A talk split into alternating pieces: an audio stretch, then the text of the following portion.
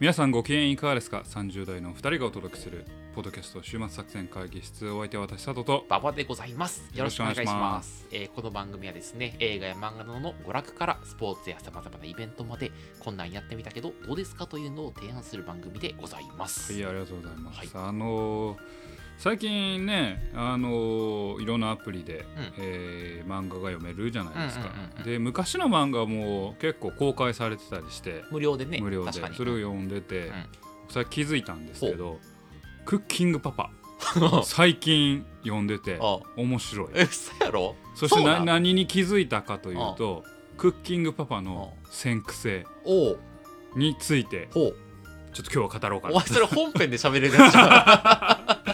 いや本編であまあオープニングトークでね軽く。でなんか最初も何気なくクッキングパパ公開されましたって言うからまあ見てみようかなみたいな感じで。見てたんやあどんどんなんやったちなみにまだやってて。あ、現役で？現役で。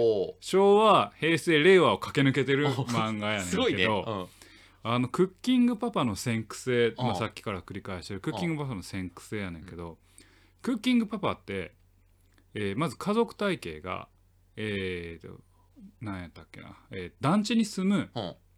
えーとまあ、主人公のあの、まあ、クッキングパパ。こと荒井荒岩さんかお父さんな。お父さん。あ顎がやばいやつ。顎がやばい人。と、まあ、奥さんと息子の、まあ、3人家族なんですよ。まあ、ま核家族やな。あ最初、でそこの形態が奥さんはもう、まあ、いわゆるバリキャリなんですよ。新聞記者でバリバリ働いてるんはいですよ、はいはいはい。でお父さん、まあ、主人公のクッキングパパ荒井若長は、えーどっかのなんか商社なのかなんかの会社の、まあ、課長さんやってるうんうんうんうんうん。えー課長じゃない主任をやってるか、うん。主任をやってると。で、えー料理はもっぱらクッキングパパが作る。ああ、そうか。で、うん。クッキングパパの仕事スタイルは、えー5時に1回会社を抜けほ子供のためにご飯を作り子供を風呂に入れう。そこからバイクに乗ってまだ会社に戻りお仕事をするやばという。家事全般をやる令和なお父さんなんですよ。やばいな。めっちゃいいお父さんや。めっちゃいいお父さんですよ。でしかもクッキングパパの舞台っうん。て九州なんよ。おおあ、九州男児か。そう。おしかも昭和に九州男児うが料理をし、はまあ、料理にとどまらず家事をし、うんうん。子供の面倒を見、うん。おは奥さんは外でバリバリ働き、うんうんまあ、自分もまあブラック企業みたいな働き方やけど、ん。バリバリ働きっていう確かに昭和の価値観を結構ぶっ壊してる。確かに。まあ今だったらあまあもうそういう働き方もあるよね。というかむしろまあ男女をねそういううんうんうん。働き方もあるだろうって言われてる中で昭和のまあちょっとね九州の方には申し訳ないけれども、えーどっちかというと九州男児みたいな言葉があるような考え方が残る土地で亭主関白うん。なところでクッキングパパはそういう生生活をしていたと。そうそういうス物語のストーリーが始まったということで、ね。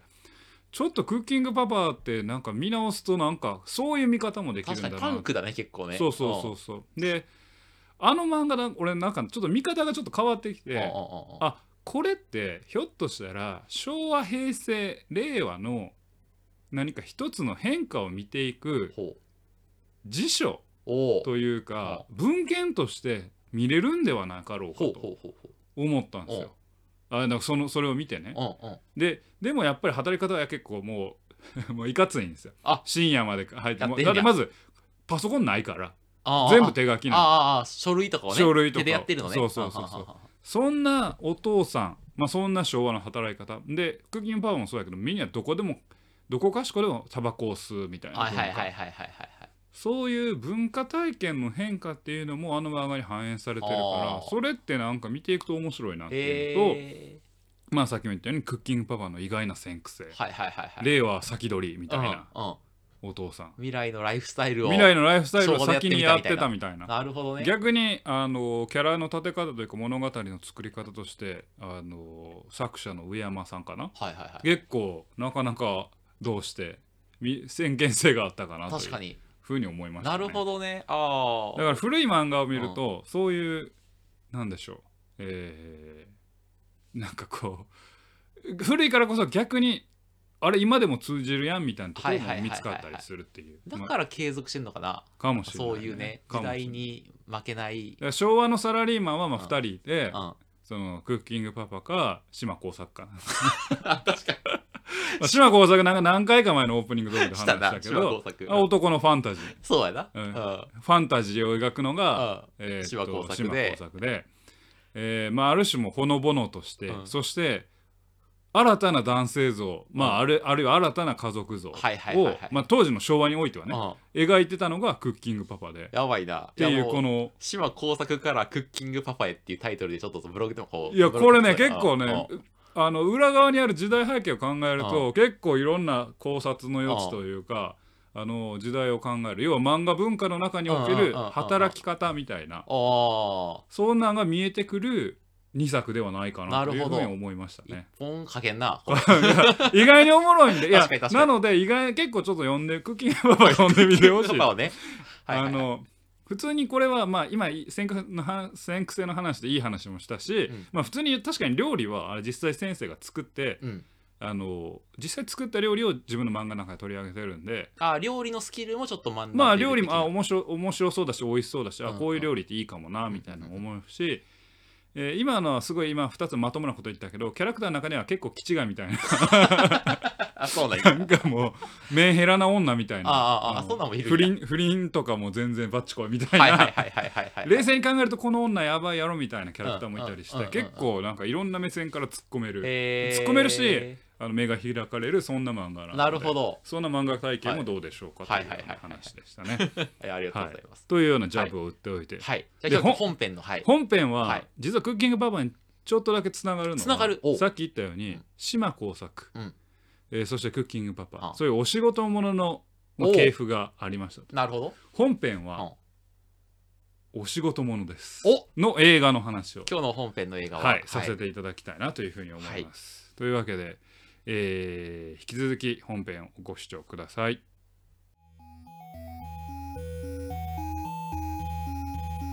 さあ今日も会議を始めていきましょう。はい。今日のテーマは何でしょうか？えー今日のテーマはですね、はい。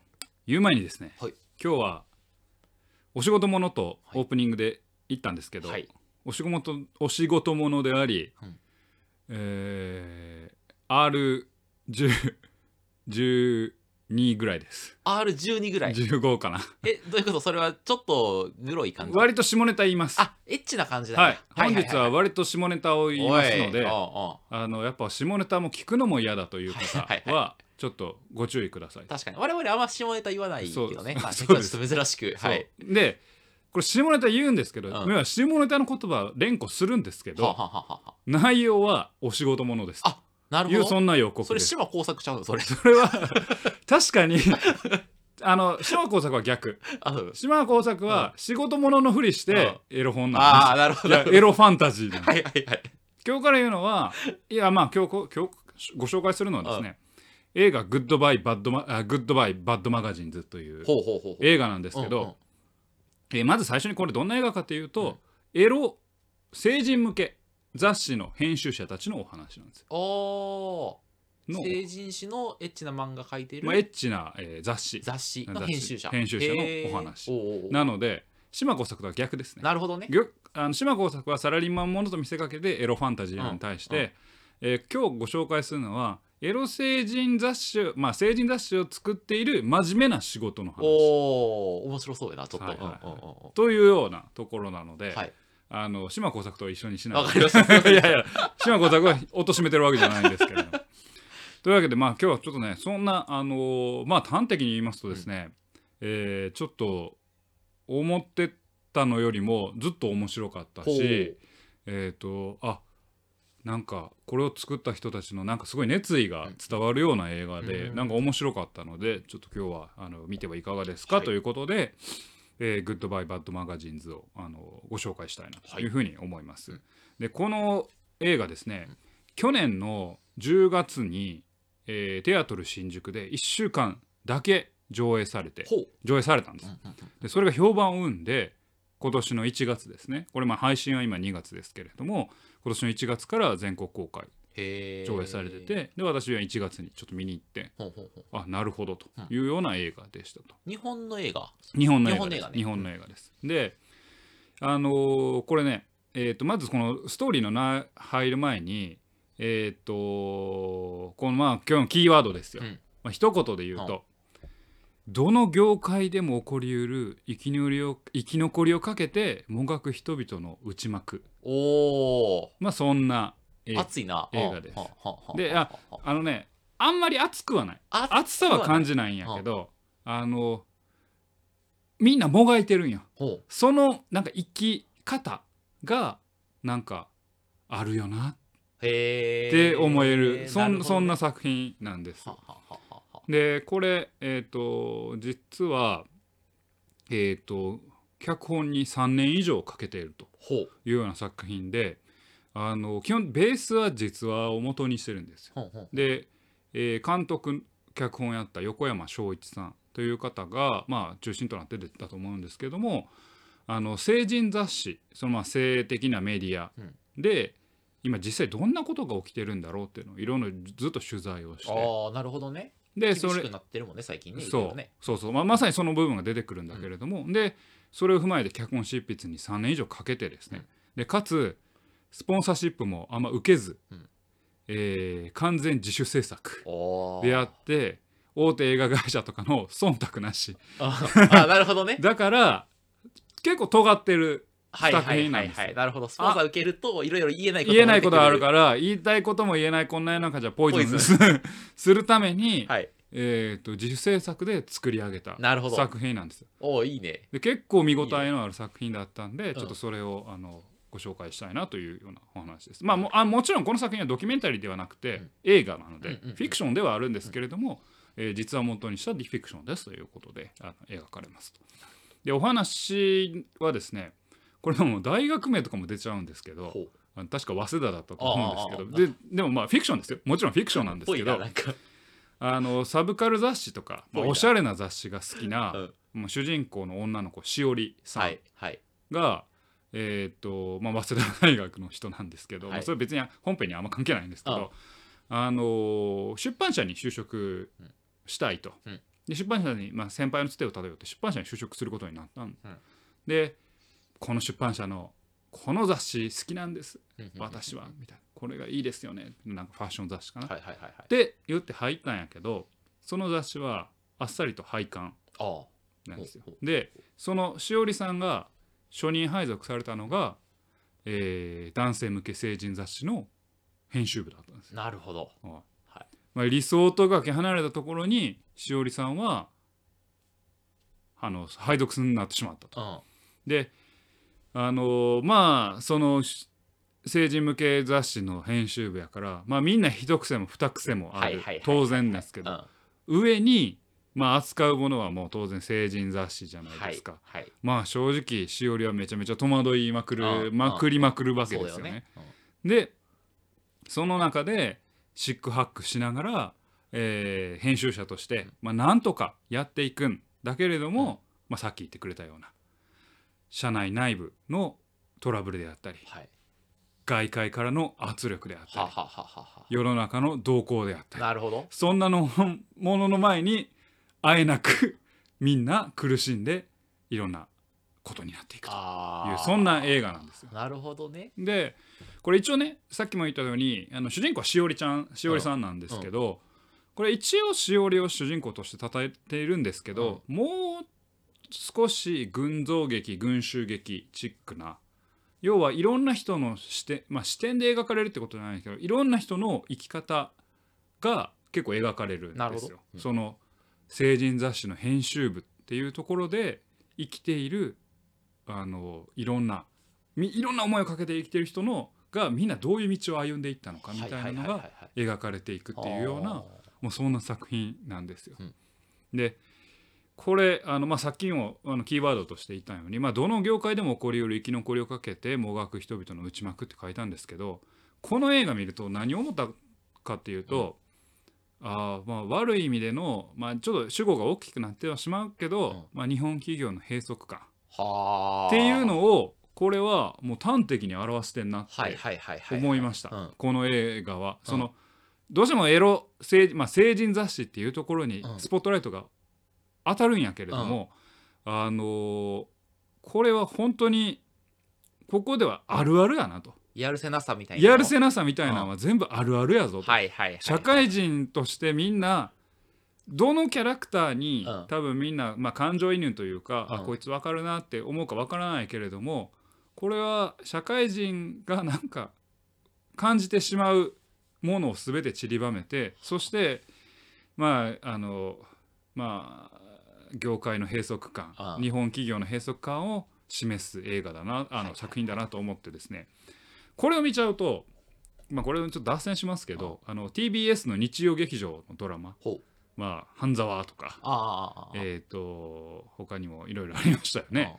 えーが日曜劇場はいつもお仕事ものを描いてるんですけど、うん。あれのフィクション性が際立っちゃうというかああはいはいはいはいはい同じフィクションやけど、うんグッドバイバッドマガジンズは本当に働く人たちの苦しみとか、まあ、ある種ろ喜びとか、葛藤とか、うん。それを描いてるからなるほど。あんまり綺麗くないんやけどリアリティラインが高い。リアリティラインがうん。非常に解像度そのリアリティの解像度はめちゃめちゃ高いなあるがゆえに共感性が共感性が強くなる。なるほど。そんなそんな話ですっはていう作品なんですあよね。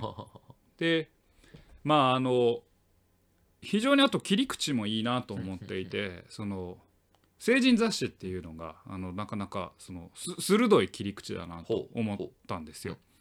あの一つには今言ってくれたようにえーっとまあその社会のクレンジングといいますか、うん。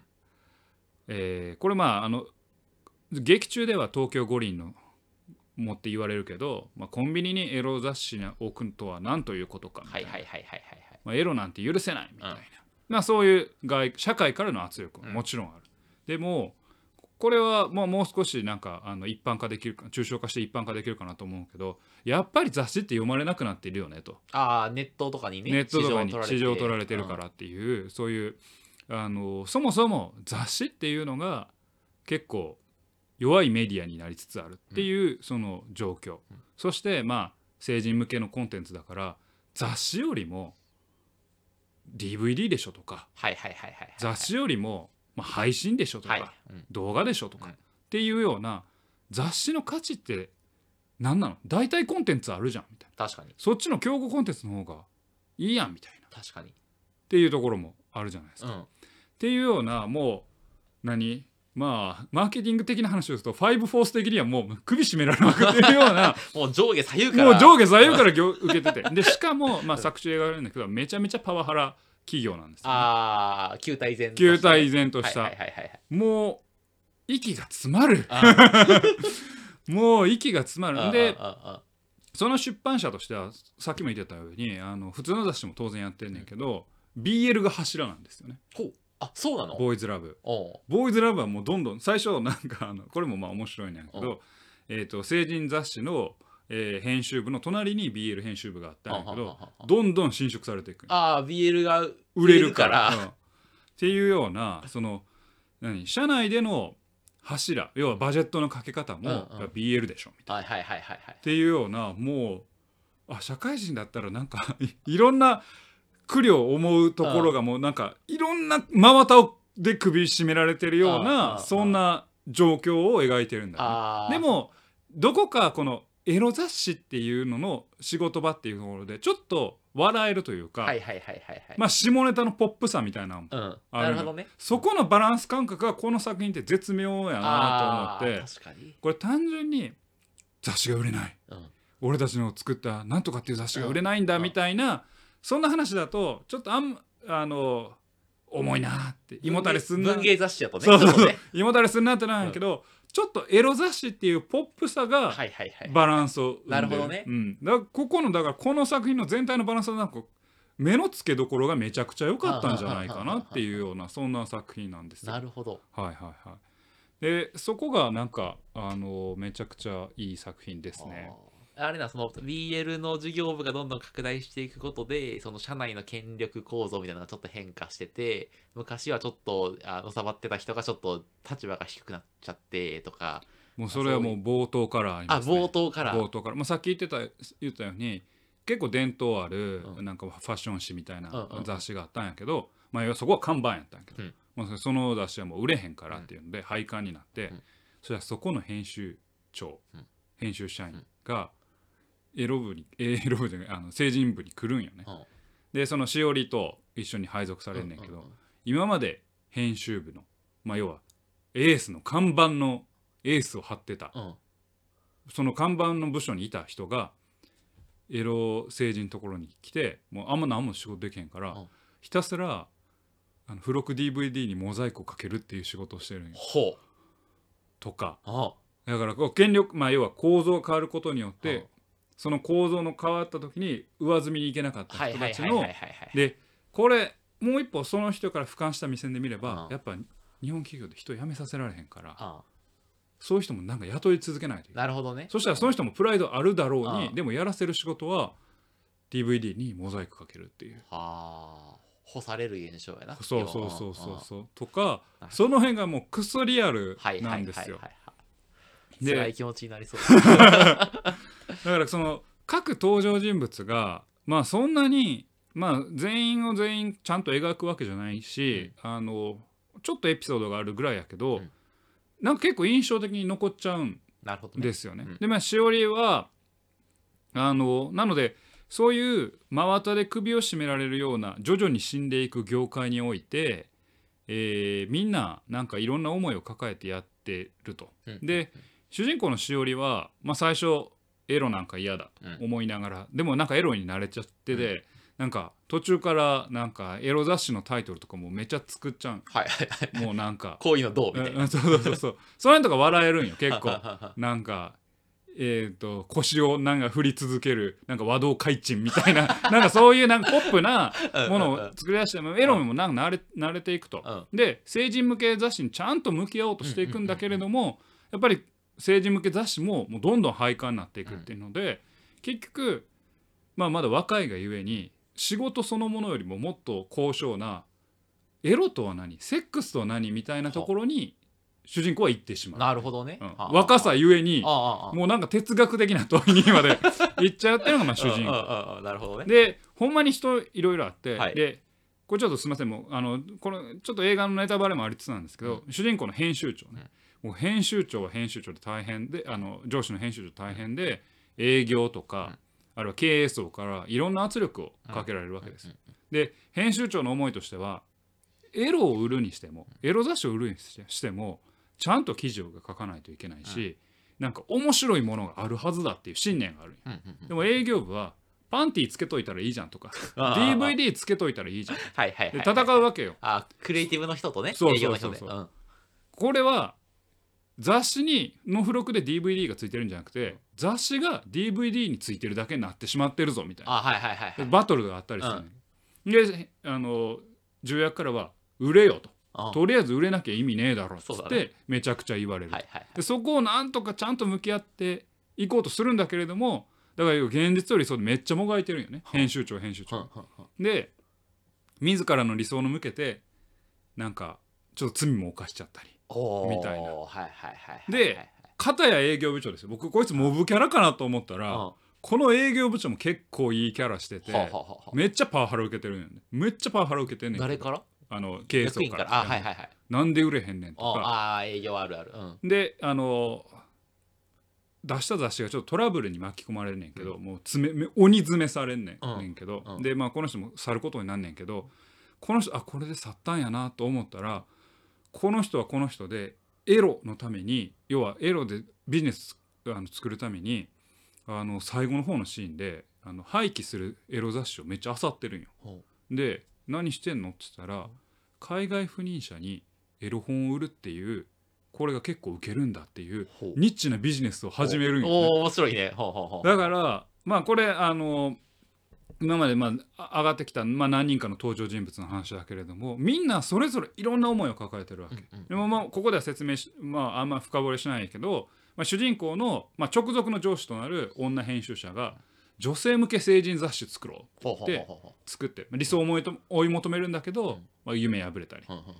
でやっぱ雑誌編集はやっぱ独立だ自分の国を作るんだって言って勢い勇んで、えー独立した人が、まあ、ちょっと不幸な目にあったりっていう。はいはいはい。進んだ人も残った人も野心あった人もなんとか生きと生き残っていく人もみんなそれぞれの思いでどこかで苦労したりなるほど。生き残ったり生き残れなかったりっていうその、まあ、4者4様どころか、まあ、十人十色の,、あの人間模様をエロ雑誌っていう編集の、あのテーマで描いていく。ほこれがなんか結構渋いしあ面白いなって思いました。なるほどね。うん、であの普通にこれちょっとまあなんでしょうね。MBA のところとかでは絶対やらんと思うけど、うん。絶対やらんと思うけどどうすれば成人雑誌が成人向け雑誌が売れるのかって結構真面目に考えると奥深いなってまあまあまあ確かに、うん。思ったんですよね。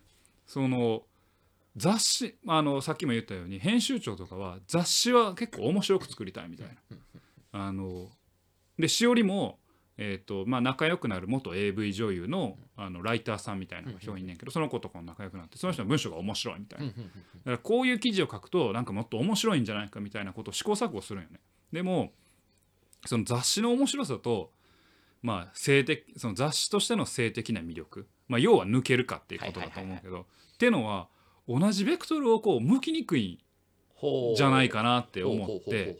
要は雑誌の面白さってある種知的体験。まあ確かに、うん。エロだとしても。はいはいはいエロだとしても知的体験だとするとある種理性で楽しんでる確かに、っていううん、ところがあるかなと思うんだけどエロ雑誌ってもっとまあその要は性的な魅力という意味では欲求とか本能の部分で売るうんうんやんか。そうするとここってもう絶対にぶつかり合うところ。確かに。そもそも作り方として。そね。そらねまあ男の立場からするとまあ言うたらいたせればいいうん、みたいな思いがあるとすれば DVD に雑誌がついてるだけでいいやんまあね確っかに。てなってしまうけど編集としてはエロでも面白くうん。エロでも魅力的に描くんだってなるほど。いう理性を要は知的なものとして、まあ、知的とは言わないまでも、あのどなんか面白いものを作りたいんだっていうところではうん。絶対ぶつかり合うから、確かにこれをどうやって打っていくんだろうっていうのはめちゃくちゃ考える余地のあるいいお題だね確かに。めっちゃいいお題やと思うようんって思いましたと。でまあその上でまあこれエロ雑誌であのエロあの政治向け雑誌なので何がエロいか何が本能に訴えかけるかっていうのを考え出すとうん。マジでキリがない。はいはいはいはいあのエロ雑誌をどう売るかは俺 MBA で取り上げるべきやと思うよね。面白い面白い面白いと思う。ねだって雑誌も不況やし、あえー代替コンテンツも、うん。あの何？そうだね。ある。うん。でかつ、えー社会的な圧力うん。見方もある。う。ん。はいその中でこの雑誌を売るにはどうすればいいんだはいはいはいはいところを考えながらそれを考えながら見見つつじゃあみんながどういう生き方をしたんだろうって見るとなんか十人十色だなって思って、はいはい。この映画がもう一段味わえるというか。ろんな試行錯誤するけどまあ10人中9人は破れたり。破れてまあうん。10人中10人あ破れて ほぼ破れてます、まあみんな破れてますけど、うん。夢破れてますけどなんかあのそこが非常になるほど。んか面白い映画で。であの、まあ、繰り返しになりますけどやっぱ政治向け雑誌っていうのがほんまバランスが良くて、うん。これが、まあ、ほんまガチの雑誌とかやったらもう少し深刻で重い話になったかなっていうところを、ある程度エンタメを残せるという意味で政治向け雑誌のなんかちょっと下ネタなちょっとあのでへってなってしまうポップさがこの映画の絶妙なバランスをなるほど。なんかキープしてるかなとはい思ってめちゃくちゃおすすいやめちゃくちゃ見たくなった。面白いうん映画ですね。でしかもこれあのインタビュー読んでみ見たんですけど PG12 なんですよ。で意外と緩いな。意外と緩うい。であのね、まあ、一応セックスシーンはあるんですけどあのあからさまなもうおっぱいとかは出さないと。はいはいまあ要は雑誌やからうん。雑誌編集してる時になんか 裸の女性が出たりはするんやけれどもあからさまなのは出さない。はいはいはいはいのであの描かれてじ一応 PG12 なんよ。うん。だからなんか小学校高学年やったらよ見れるというか。いや12やから違うやろ。中学生から。中学生からだったら見れるちょっとなら OK とかじゃない。まあそんな映画なんうであのまあ万人にまあ勧められへんけどあの別にこれ女性でも全然面白いとはいはい思うはいはい。しあんま不快な気持ちになることなく。不快な気持ちはなにはならないんじゃないかなというふうに思いますね。うん。でいろんな皮肉が見えるんですよ。うん。あのほんまにどんどん政治向け編集部がちっちゃくなっていってえ BL 編集部がでかくなっていくんやけど、これも BL 編集部にも同じことがきっと言えるだろうなって。ああ中長期的に中長期的には。うん。ってなった時にもう会社の体制なり何なりっていうのも考えないといけないしじゃあ、えー電子書籍はどうなんだとかっていうのを考えないといけないけどパワハラで頭の古い、うん。えー組織体制とか、はいはいはい。まあそういうところの閉塞感も見えてなんかしびれるなと思って。ね。そんな作品ですね。はい、なのであのぜひ見てほしいかなと思います。でまあこのねポッドキャストなんで、うん。まああのあんまりちょっとだ断念だったところみたいなところも、まあ、一応言っておきますと、あのまあ一応主人公しおりなんですけどこれ数年ぐらいのエピソードを、まあ、飛び飛びに描くので数年間の話を書くので、若干こう追いづらいというか感情を追いづらいというか、んん。ちょっとダイジェスト感がある部分もはいはい、ある、はい、あもうこうなったんやみたいな。あもうちょっとじゃあすぐシーン切り替わったらそこそこベテランになってるみたいな。あそうそうそうそう、はいはいはいもう最初の30分ぐらいでもう慣れて、うん。新人になんか結構もう慣れたうん。ちょっと疲れた女性編集あの 感じで言ってるからはいはい。まあちょっと飛ぶなっていうところは若干ありますと。うんうん。であとはそのお仕事ものとしての面白いんやけれどもまああの主人公がそのさっきも言ったようにもう性ってなんだろうセックスってなんだろうって考え出すと作品の抽象度がちょっと高くなるので、うんそこがあのお仕事ものとしての面白さは若干目減りするかなあとーラストにラストにかけてね。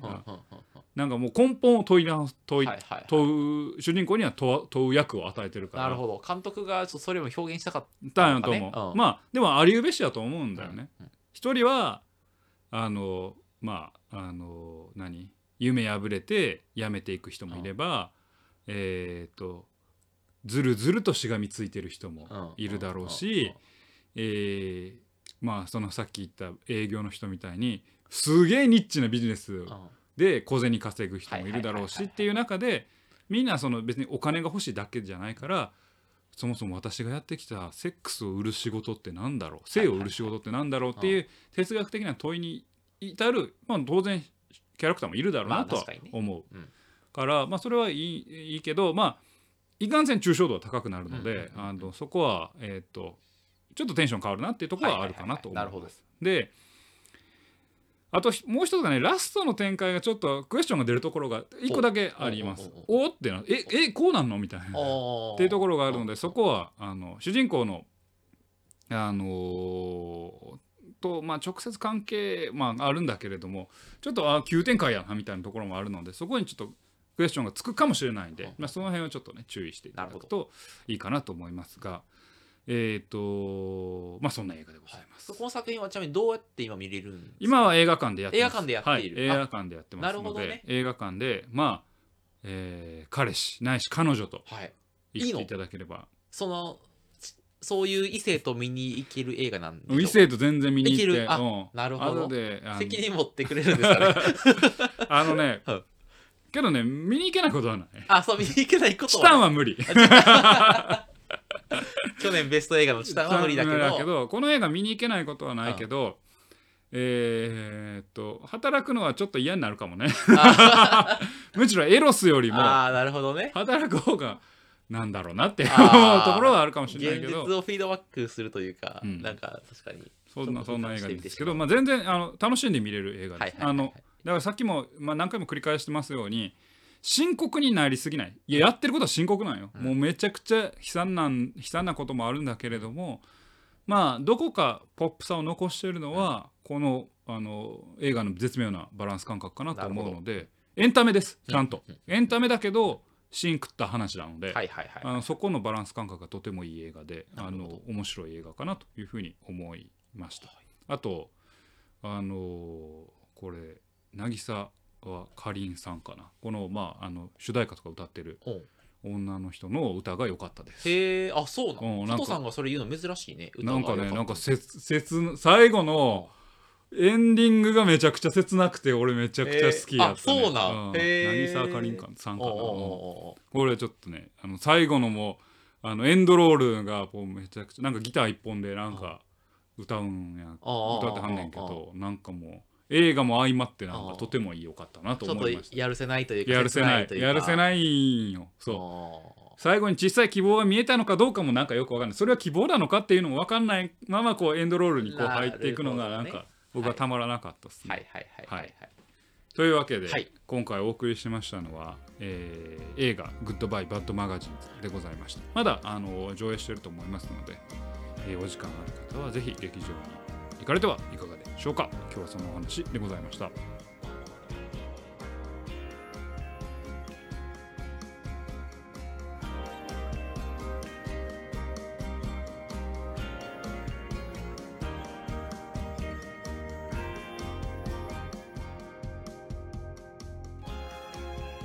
週末作戦会議室でお便りお待ちしております。お便りはポッドキャストのメモ欄に記載されたリンクよりアクセスいただき終幕作戦会議室ホームページメールフォームよりお願いします。またツイッターもやっています。週末作戦会議室でぜひ検索ください。お便りはツイッターにいただいても結構でございます。いいありがとうございます。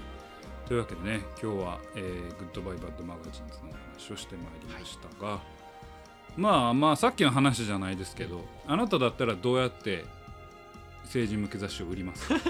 俺やっぱね考えちゃうんだよねあの佐藤さんの話聞きながらあのねいくつか思ったんだけど、はいはい。もうなんか動画コンテンツと大体的な競合関係なら無理だはいはいはいなんか補完的な関係にならねえよだからもう DVD が主役でいいと思うんだけど、はいはいはい。なんかそのそれこそなんかさ制作秘話とか、はいはいなんか女優さんの思いとかなんか女優さんがどういう経歴でそこに至ったかとか、はいはい。なんかそうそういうその保管するやつ。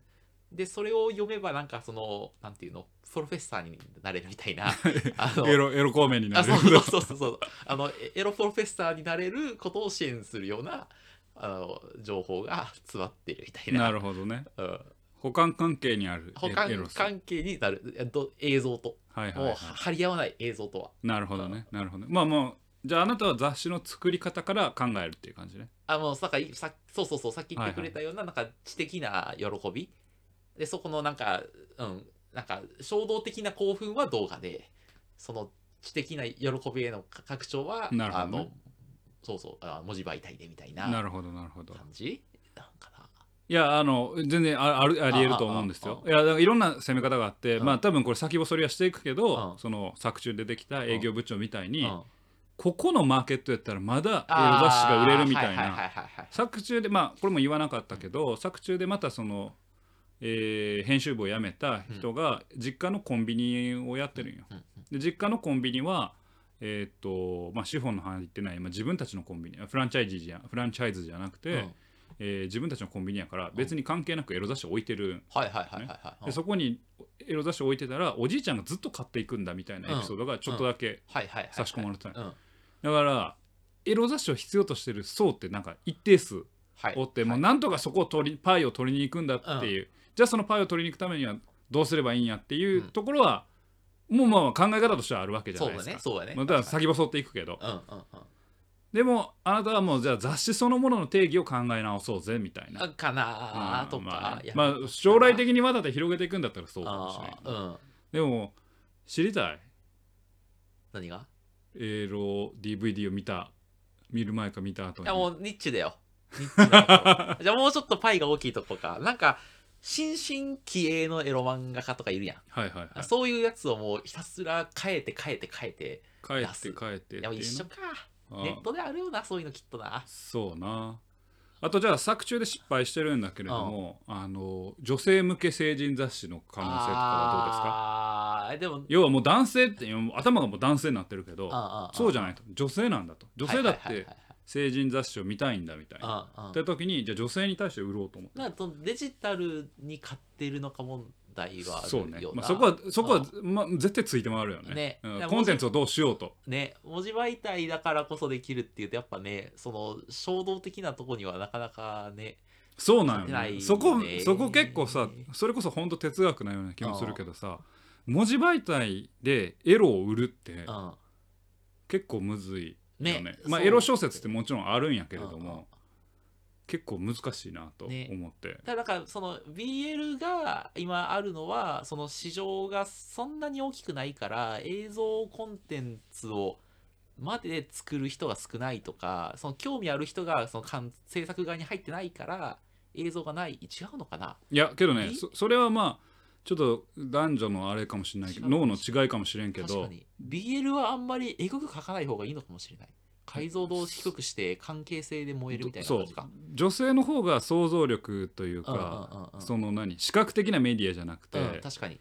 要は植物的なメディアで勝負かけると多分無理だとはいはい、はい、それこそ DVD のおまけが雑誌になるからうんうんうんなるほどねだから本当は女性向け成人雑誌の方が可能性はあるのかもしれないそうだね。よまだ映像じゃなくてそのなんかブログ的にやるサイトにどう勝つか的な話になるのか。だってうん。今さ大手の書店行ってもさ BL コーナーまあまあでかいやん。でかいでかい、うん、やんか。もうで少年ジャンプとかむしろ俺もう最近のコナンは BL 漫画やと思っていやせやろ、まあまあコナンは BL 漫画っつったらあれやけど。あちょっとそう怒られる。いやそのだからその BL のコンテンツの可能性はある中で、ん。やっぱり成人向け女性雑誌って可能性はひょっとしたらあるのかな。女女性の方がその写真であのどうこうとか、うん。映像でどうこうよりも、うん。なんかもっとななんやろな想像をかきたてるような文章とか。